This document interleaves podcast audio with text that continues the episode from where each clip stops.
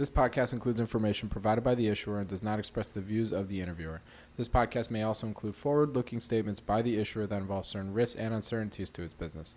Because forward looking statements are subject to risks and uncertainties, the issuer's actual results could differ from those indicated in this podcast.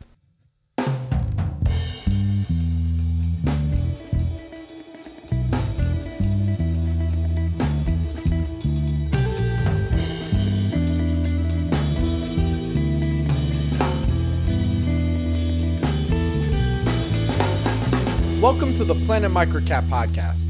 I'm your host, Robert Kraft, and thank you all so much for the support and for tuning in. You can follow Planet Microcap on Twitter at Bobby K. Kraft. That's B O B B Y K K R A F T, and you are listening to episode 60. If you have any questions or comments, please feel free to tweet at me or shoot me an email at rkraft at snnwire.com. And when you do get a chance, if you like what you hear, please rate and review Planet Microcap on iTunes. It really helps provide feedback for me and spread the microcap message. For this episode of the Planet Microcap podcast, I spoke with Galileo Russell. He is the founder and CEO of Hyperchange TV. The mission of this podcast, as most of you know, is all about educating the next generation of investors about how to invest in microcap stocks. This is an episode I've wanted to do for a while because funny enough, I, I haven't done a basics of the basics episode yet. And the goal here is to provide some tips about how to read SEC filings as well as how to analyze financials. The reason I invited Galileo to discuss this topic is because he published a very succinct, informational, and approachable YouTube series about investing called Investing 101. I'm really excited about sharing this episode because it can provide some tools to those who are ready to start their investing careers. Thank you again for tuning in to episode 60 of the Planet Microcap podcast. Please enjoy my interview with Galileo Russell, but first, a word from our sponsor. To my loyal listeners, subscribers, and fans, Robert Kraft here, your host on the Planet Microcap podcast. The 2018 Investor Conference season is upon us. Where are you going this year? I'd like to take a second to invite you to join me and some of the guests you may have heard on this podcast to our annual Microcap Investor Conference, the Planet Microcap Showcase, April 24 to 26, 2018, at the Planet Hollywood Resort and Casino in Las Vegas. The Planet Microcap Showcase will be two and a half days of company presentations, networking opportunities, an educational workshop, and you get to meet privately in one on one meetings with management of well known public and private microcap companies. We are back with new surprises and programming that you will not want to miss. So join us for the Planet Microcap Showcase, April 24 to 26, 2018, at the Planet Hollywood Resort and Casino in Las Vegas. For more information and register to attend, please visit www.planetmicrocapshowcase.com. See you in Vegas. For this episode of the Planet Microcap podcast, I have Galileo Russell on the program. He is the founder and CEO of Hyperchange TV. Galileo, welcome to the Planet Microcap podcast. Yeah, thanks for having me. It's great to have you on. So, to get started here, what is your background? So, I've been investing for about 10 years now. Uh, it all kind of started when one of my uncles got me the Snowball by Warren Buffett and that sort of got me hooked on the stock market and learning more about finance and economics. Ever since then, I've kind of been teaching myself how to invest. Uh, went to NYU to study finance. Um, have been blogging on Seeking Alpha for about six or seven years, and uh, more recently started a YouTube channel called Hyperchange TV, which is sort of like writing a Seeking Alpha article, but putting it in video form, where I talk about the companies I'm investing in, the different trends I'm researching, and sort of open sourcing my investing journey so I can help people learn about investing and also leverage the community and viewers to, you know, teach me new things and, and help me think through my investment thesis. And so I'd say my biggest interests are probably, you know, technology stocks. Like uh, I'm a big investor in Tesla, um, also really interested in crypto assets and then also fascinated by micro cap companies and you know always looking for the next great small cap. Mm-hmm. So, you know, then how'd you get your start investing in micro cap stocks? So when I was reading The Snowball by Warren Buffett, you know, he started out in microcap stocks and that sort of gave me the initial spark in looking into that sector of the market. And the more I research I did into that, I realized that this is such an undiscovered uh, piece of the financial markets. You know, big institutions can't compete in small caps. If you have a lot of money, you can't invest in them. So the competition is a lot less. And that's why a lot of great investors have started microcap stocks. Additionally, I think you know the upside longer term can be a lot bigger if you're investing in a company earlier. And in theory, you know these stories are earlier in the microcap space. You can find younger, smaller companies. Um, so I really like the idea of thinking long term, going big, um, taking more risks since I'm pretty young. And so that kind of got me interested in microcap stocks. And then you know that combined with the fact that I think the smartest financial minds are playing in bigger companies kind of makes the playing field a lot easier for an individual investor to have an edge. And so, you know, the combination of that really got me hooked on learning more about microcap stocks and investing in them. Mm-hmm. So then, when when assessing a new uh, potential investment in a microcap stocks, you, you know, what what are some of the things that you look for?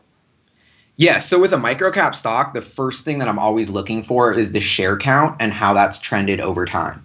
Because you know, frankly, a lot of the microcaps, um, because they're small and because a lot of them are traded over the counter, you know, there's less regulatory insight. You know, a lot of them may be having practices where the governance is weak, they're diluting shareholders. And so I think the biggest way to catch a red flag and find out and kind of separate, you know, the junk companies from the great ones is figure out what's happening with the company's share count because I think a ton of companies in the microcap space are really diluting constantly. Um, and that's a big red flag to me. And if you find a company that's not, that's valuing its share count, then that's a really good indicator of the quality of the management team and the company overall. So that's the first place I always look. Um, and then I would say beyond that, um, then I start trying to think about products and services that I use every day. So, you know, ideally, I want to invest in a company that I understand as a consumer. You know, either I'm a customer or I know a customer, but I think it's really important to kind of have that angle to look at a stock. So I would say those are kind of the two first lenses of, of how I would approach looking at a microcap company. Mm-hmm. And, and, you know, I, I also just got to know, you know, because you are you are young. You're you're how old are you again? You're twenty what? 25 today, actually. It's my birthday. Oh, what? Happy birthday, dude! Oh, this yeah, is how you. cool. Um, you know, so in your in your in your young experience, you know, in microcaps, I mean, you don't have to give a percentage of how you've done or anything, but you know, just just to kind of qualify you in a sense, you know, what you know, how how have you done, you know, in in uh, so far in your career? Uh, I would say, I mean, my best investments have not been microcaps. Uh, mm-hmm. so I don't know what that says about the space or not, but um, yeah, I, I, don't know. I've kind of learned. Uh, I'd say I have a lot of like my toughest learning lessons in microcaps. Like that's the way I learned everything the hard way. You know, like I invested in a lot of companies, not knowing what share count was. Uh, you know, seeing consistent revenue growth, getting really excited about a company, you know, in an industry like big data, where I thought, you know, clearly the future is heading, but I didn't understand the product, and so they weren't actually latching onto that trend. They were also diluting shareholders. You know, so I think I learned a lot of my hardest lessons in microcap, um, and that kind of uh, was the building block for why I'm investing, or the way I think about investing in bigger companies now, and also even crypto assets. Um, but yeah, and I also am a really, you know, personally, I'm just a super concentrated investor. You know, I only own one stock, and that's Tesla. And so, um, if there, if I had a bigger portfolio and I was a little bit like more beyond in my career, then I would consider adding microcaps. But I also think it's important, you know, generally just to have a super focused investment thesis. You know, you have to have an edge in the market. You really have to understand something better than anyone else. And so that's why I really like to only stick to a handful of companies. And, you know, for the past year or two, I've only had about uh, one company in my portfolio. Um, uh, the last microcap company that I invested in was Jones Soda, and I no longer am invested in them. But um, I didn't do too well there. Actually, came out about break even. But you know that was a company I was invested in for two years. Learned a ton of lessons. Um, you know I think they had a great management team. They were trying really hard. But the bottom line is the craft soda industry is just really tough. Like people are getting smarter about what beverages they drink, and that was kind of leading to less people drinking soda. And so you know from that I learned a lesson about you know thinking about the broader industry as a whole. It's not just about the company and the brand. Um, and yeah, so I'd say microcaps, you know, didn't have too much investing success, but that's where a lot of my best lessons were learned that have led to success in other areas of the investing world. And that's why I, you know, I'm glad you said that because that's why I was really excited to to do an interview with you because, you know, at the end of the day, microcaps, and this is something I've said, you know, since the first episode, it's a great place to start. Whether you make money or not, if you're interested in the stock market and how it all works, starting off in microcaps is is where you will learn the most. Whether it's you know on a great win or a loss or both, you know. So uh, you clearly experienced the the highs and lows. Definitely, definitely. And I think that's the best way to learn is just kind of go all in and make mistakes. And like originally when I put my money into an E-Trade account, um, like the first stock I bought was Sony. The Great Recession happened right after and like it crashed. But you know, then you learn about recessions and you learn about right. so I just think the kind of mindset of always learning and, and taking right. every investment and looking at it as a case study is really helpful and uh, microcaps especially because um, the other thing that i will say about microcaps that i that i'm a huge fan of is i've been able to talk to the management teams of most of the microcaps i've been invested in and i think that's a huge advantage that you're not going to get in in talking to bigger companies, you know, maybe you'll get an IR person on the phone if you're lucky, but the the bottom line is those management teams don't have the time to talk to small investors. If you're investing in microcaps, there's a chance they do. And so that was been one of the most valuable learning experiences with for me has been able to sit down face to face with management teams, ask them questions about the company, and you know, that is like one of the best learning experiences I think out there in the investing world and that's something that only exists in the microcap universe. Dude, come on. You couldn't get Elon on the phone? Come on. Yeah, Elon, I've been waiting to speak with. You know, I can't. Yeah, he won't reply to any of my emails, so I don't know. That's funny. So, uh, you know, a- another reason I actually uh, invited you on today too is uh, it actually has to do with your with your YouTube series that you've uh, just created, Hyperchange.tv, and um, on there you started this Investing 101 series, and and I thought it would be really fun to discuss uh, some of these videos on here because there's a lot of really good uh, beginning investing information that you know some of my audience uh, either you know most probably know but maybe some need a refresher. And there's some beginning investors on here that uh, you know would love to know some of the tips and tricks that you uh, discuss in those videos. So you know to start you state that uh, that sec filings are the first principles of finance. Why yeah, so I think SEC filings are like the greatest gift. They're the most hidden gem way to do research on a company that nobody that almost not enough people are looking at i think. Um, and you know these are filings that you can access online where companies detail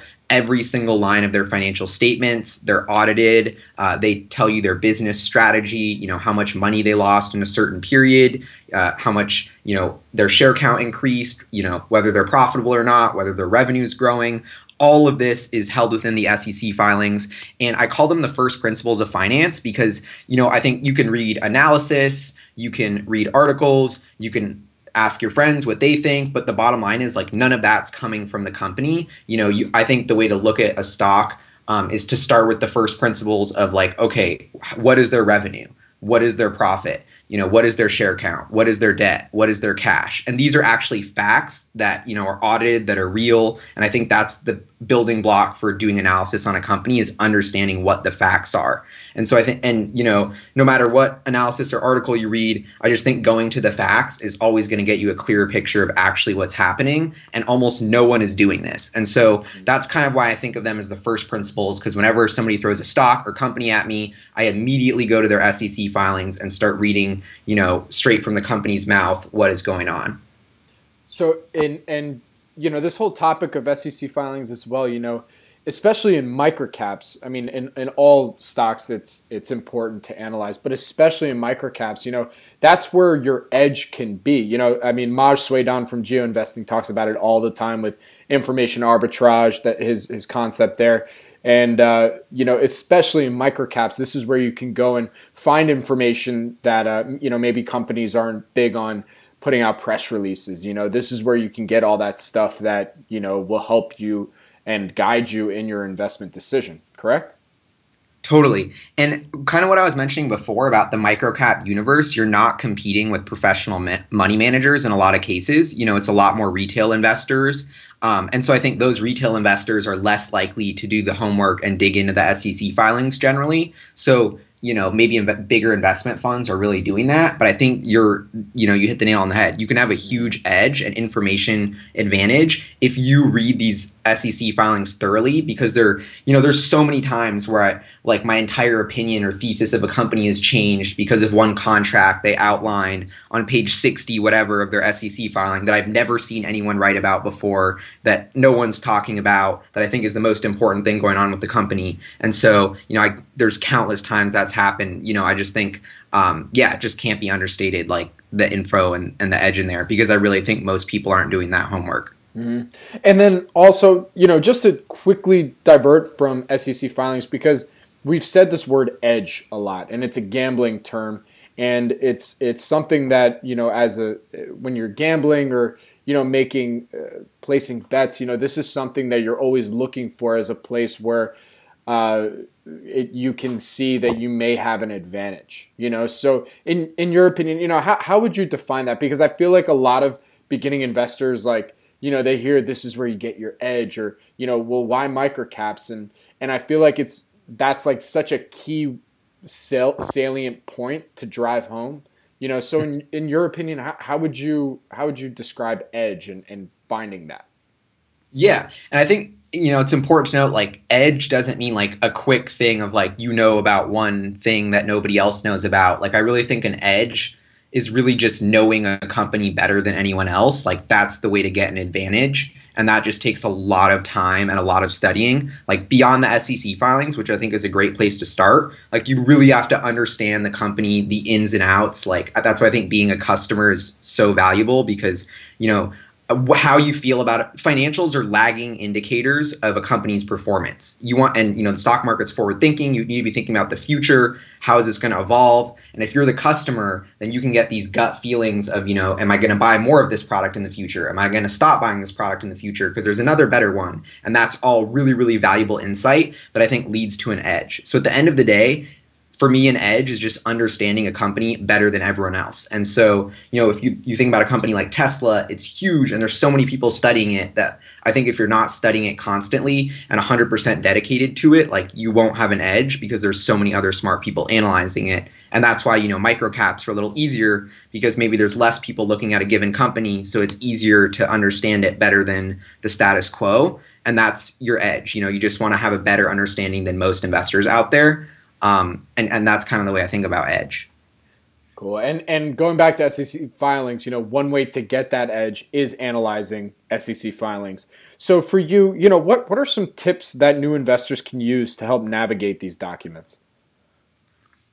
Yeah, I, I, made a couple of videos going line by line to try and help explain this, but I think the best tip is to just start doing it, and that's how I did it. Like, find a company you like, read the SEC filings, every quarter when they come out, read the next one. And, you know, they'll, if you're a new investor or even someone like myself, like there's all the, you know, there'll be complicated terms for debt and, you know, all these convertible notes that are really complex financial instruments that are included in the SEC filings. So I think you can't be intimidated that you won't know or understand at all. You just got to start diving in head first, Google terms you don't know, um, and just kind of, take control of it uh, of the research and just throw yourself in it and start immersing yourself in these documents. And i just think that's the best way to kind of get up to speed and start learning. Mm-hmm.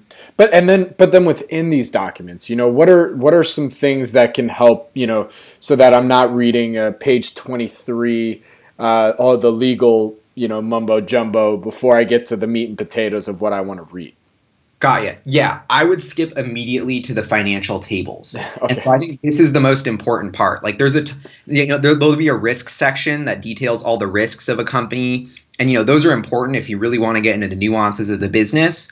But that also can really bog you down because at the end of the day, these things are hundreds of pages long. And I think you know the most important facts and data in it is like the financials. Like, what was the revenue? Like, I would start with the income statement because I think that's the most important part of the business. You know, are are they generating revenue? Is it up or down?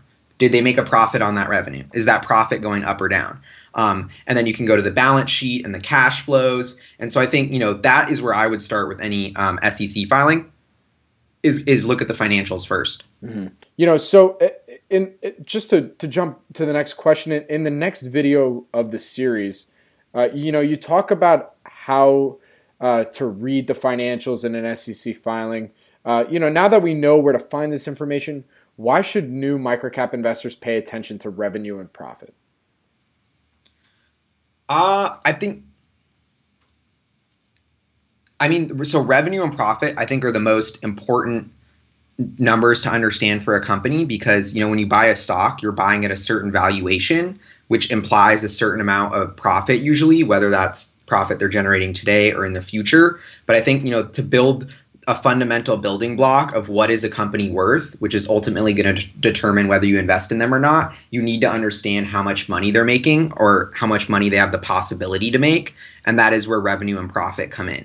You know, the entire stock market is kind of guided by this principle of the PE ratio and paying a multiple for certain earnings. And that's the framework of how we value companies. And so I think, you know, if you don't know the earnings of a company, then it's really tough to frame what the company should be worth. And so that's why I think you need to start, you know, step by step by looking at the revenue and the profit of the business. And beyond that, you know, that can tell you a lot of insight just from the trend of like, is revenue up or is revenue down? You know, is the company growing or shrinking? You know, you can already start to get a lot of insight about what's going on and the trends just by looking at the income statement.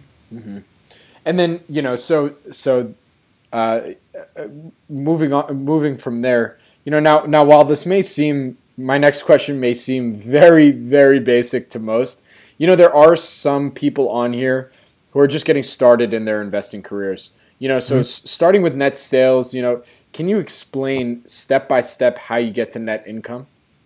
Yeah, totally. So on a higher level, net sales is basically revenue, um, just how much a company brings in. So if Tesla is selling 100,000 cars, for $100,000 per car, that's like 10 billion in revenue. So, you know, that's their sales. And so that kind of lets you start understanding what's happening because it's how much money is coming into the business before any expenses.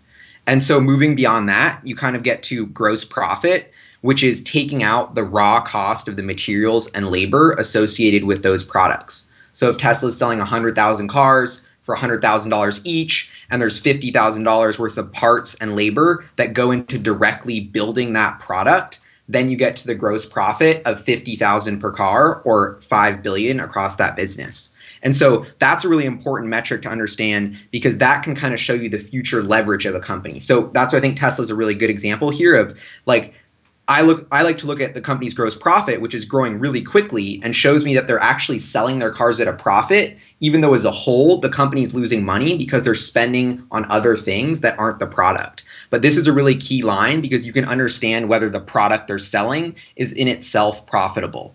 Um, and so then moving beyond that, you get to SG&A expenses, which is selling, general, administrative. These are things like employee salaries, these are the rent of the office of the firm, um, and all this kind of thing.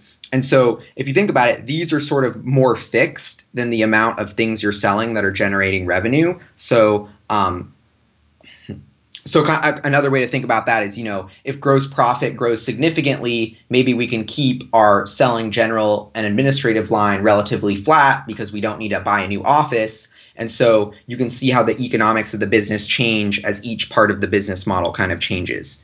Um, and then beyond that, you have R&D expenses, which are you know research and development for new products, pretty straightforward. Those aren't associated with the products they're selling, so that's why they're their own line item. And uh, you know, at, once you take into account the SG&A and the R&D from the gross profit, you're left with the operating income, which is the most important number I look um, I look at to kind of gauge whether a firm is profitable or not in its core business. Some people call this EBIT, earnings before interest and taxes, um, but this is kind of the core profit of the firm. And then beyond that, you have the interest expense. This would be, you know, if you the company took out debt and they're paying interest on a loan, then you see that. And the reason why this is separated is because, you know, that's not part of the core business, so to speak. That's, you know, extra interest they're paying on debt. If they paid off their debt, that wouldn't be an expense and they'd still be running the business the same way, which is why I like to look at that operating income number as the true sort of core earnings of the firm. And then below that, you have taxes, you know, pretty straightforward. And then after you pay your taxes, what's left is net income, um, which is also what some people refer to as kind of the profit of the firm. Mm-hmm. So now, the reason I ask these questions is so everybody knows, you know, Uh, Galileo goes over all this information in his videos that he posted on his YouTube channel, hyperchange.tv. So, uh, so again, thank you for for all of that. You know, eh, eh, just to follow up from from your explanation on uh, SEC filings and and looking at at the income statement, you know, how, how long did it take you to feel comfortable researching this information? You know, what was it hard? Yeah, really hard. I mean, I've been investing for 10 years now and it's a passion of mine. Like I do hours and hours every week. I'm reading these filings and I'm still not 100% comfortable. And so I, you know, I don't know. I think it's just a really long process, and this is why you know investing, like anything else in the world, is not easy, and it requires a lot of hard work if you want to be good at it. And I think investing is almost more so the case of many other industries because you can make a lot of money if you're good. So a lot of people are trying to get good at it. So I just think you know, ma- reading. There's a reason why almost nobody reads SEC filings because it's really hard and they're really complicated, and a lot of people think they're really boring. Mm-hmm. And so that but that's the opportunity is and that but that's why people aren't doing the work. And so i just think it takes a lot of work. You're going to be uncomfortable almost all the time but i think you have to be pushing yourself in that direction to really be able to learn and get some insight that's going to give you an advantage. Well what about it what about it makes like makes you feel uncomfortable or or for you was uh, hard you know and why, why is it still hard? You know what what are some of the things that you're doing to to make it a little bit easier on yourself other than just reading as many as you can? Yeah. Um, I just think there's so many terms that you have to learn. Uh, like, you know, every line that we just discussed on that step by step through the income statement has so many nuances to it. You know, there's so many um, and, and, and you know these income statements are trying to capture what's going on in the business, but they're not even giving you a full level of detail. So I guess it's not that it's almost hard and uncomfortable to research, but it's almost you always have to be uncomfortable because you'll you'll never really know what's going on under the hood of the company. But the SEC filings are just as close as you can get. SEC filings are incredibly fascinating because this is what tells you the strategy and the hard financials of any company. So that's why, you know, Tesla, even Amazon, like I'm not invested in Amazon or I'm not invested in Apple, but I read their SEC filings because I think these companies are changing the world. Their products and services are used by millions and billions of people and are super important. And the fact that you can go under the hood in these public documents and figure out the behind the scenes of how these firms work is so fascinating to me. Like I, I just think studying that is incredibly interesting and like being able to see how much money Apple's making from the iPhone, what they're doing with that money, how they're reinvesting it, where they're choosing to allocate it and why, what they do with their cash position. Like there's just so much I think if you're a finance nerd, you're going to love that because it, it's fascinating and it's really the backbone of how the world's actually working. And you can go under the hood at the world's biggest companies, and I, you know, they try to be as secretive as possible about what they're doing. And this is the law with like legally requiring them the most things they have to disclose. So I just think, you know, if you look at it from that lens, they're super fascinating documents. Um, but if that just doesn't make you tick, then I think you have an uphill battle because you're going to be up against people who do think they're interesting. So you uh, you kind of discussed my next question a little bit already, kind of towards the beginning. But of all your experiences in investing, you know what what do you draw upon uh, the most as your greatest learning moment? Definitely. There was a company, a big data microcap company I was invested in for probably three to four years that I just you know, they were latching onto the big data trend. You know, more people are going to use more data. I thought that was a sure thing. Uh, these guys were partnered with some of the largest companies in the world, moving data for them: Amazon, Microsoft, Google, Goldman Sachs. You know, they're working with all these companies. Uh, but I just had never talked to anybody that had used the product, and that was a huge flaw in the entire investment thesis. Like I read all these articles, I read all these blog posts about them, but I'd never actually talked to someone who said this is a good product. Like if data increases, we're going to buy more of this product because this is what helps us analyze more data. Like I just didn't have that insight from the customer perspective.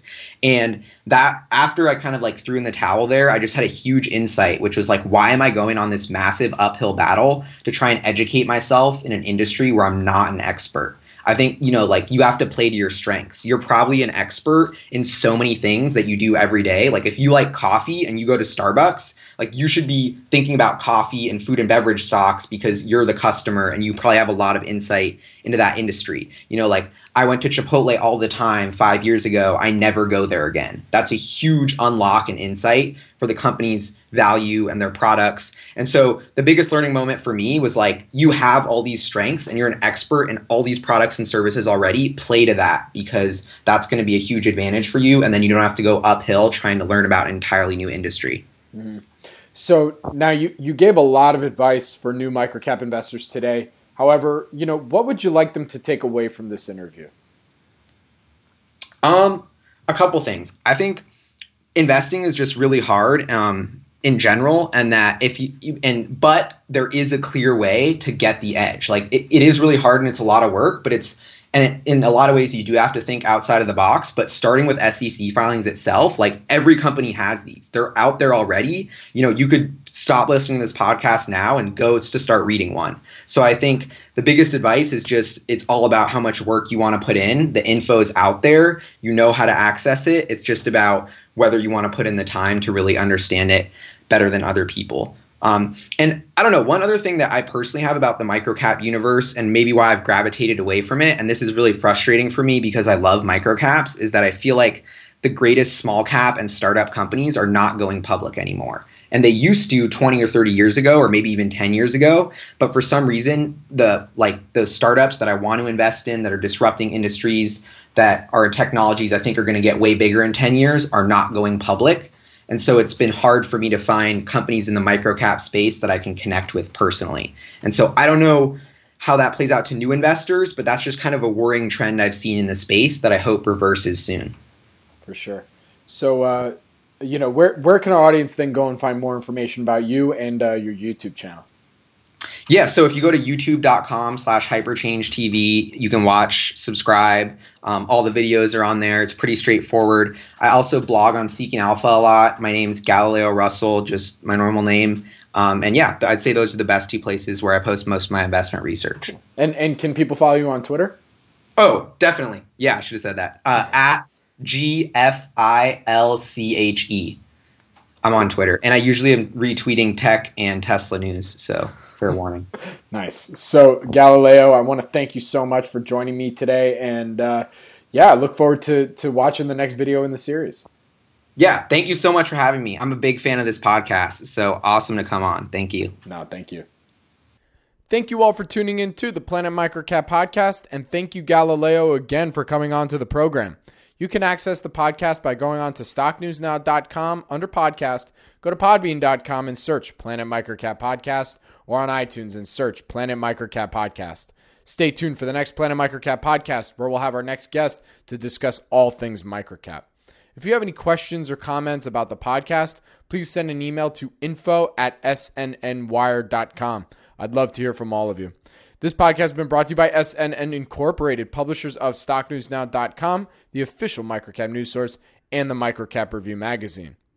I'm your host, Robert Kraft, and thank you again for joining me on the Planet Microcap podcast. Have a great week, everyone.